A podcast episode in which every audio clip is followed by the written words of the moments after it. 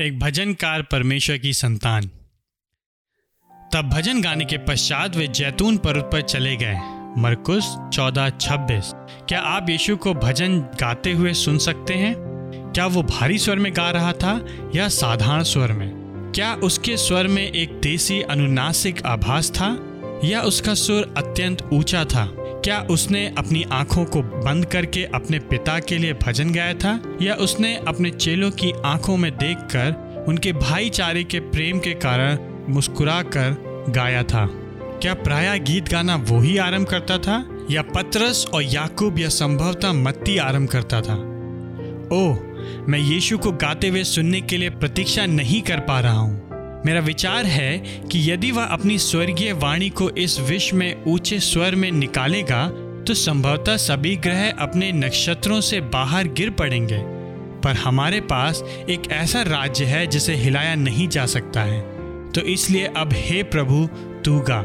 क्रिस्टियता एक भजन गाने वाले विश्वास से भिन्न कुछ और नहीं हो सकती है। जिसने इसकी नींव रखी है, उसने ही भजन गाया है। उसने अपने पिता से गीत गाना सीखा है। अवश्य ही वे दोनों अनंत काल के साथ में भजन गाते रहे होंगे।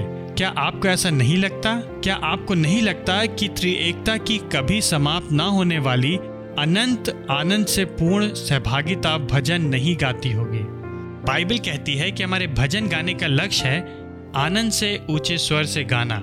पहला इतिहास पंद्रह सोलह। संपूर्ण विश्व में परमेश्वर से अधिक आनंद किसी के पास नहीं है। वह अनंत रीति से आनंदमय है। उसने अनंत काल से आनंद मनाया है। अपने स्वयं की सिद्धता की दृश्य विराटता में, जो सिद्ध रूप से उसके पुत्र में प्रतिबिंबित होती है। परमेश्वर का आनंद हमारी समझ से परे अति सामर्थी है। वह परमेश्वर है। जब वह बोलता है तो आकाश गंगाएँ उत्पन्न हो जाती हैं। और जब वह आनंद से पूर्ण होकर गाता है तो जितनी ऊर्जा इस संपूर्ण विश्व की सभी वस्तुएँ मिलाकर उत्पन्न होती हैं, उससे कहीं अधिक ऊर्जा निकलती है। यदि उसने उसके प्रति हमारे हृदय के आनंद को दर्शाने के लिए हमारे लिए गीत निर्धारित किया है तो क्या यह इस कारण नहीं है क्योंकि वह स्वयं जानता है कि आत्मा के द्वारा उसके पुत्र में अपने स्वयं के स्वरूप के प्रति जो उसके हृदय का आनंद है, उसे गीत गाने के द्वारा दर्शाने में उसे आनंद प्राप्त होता है? हम भजन गाने वाले लोग हैं, क्योंकि हम भजनकार परमेश्वर की संतान हैं।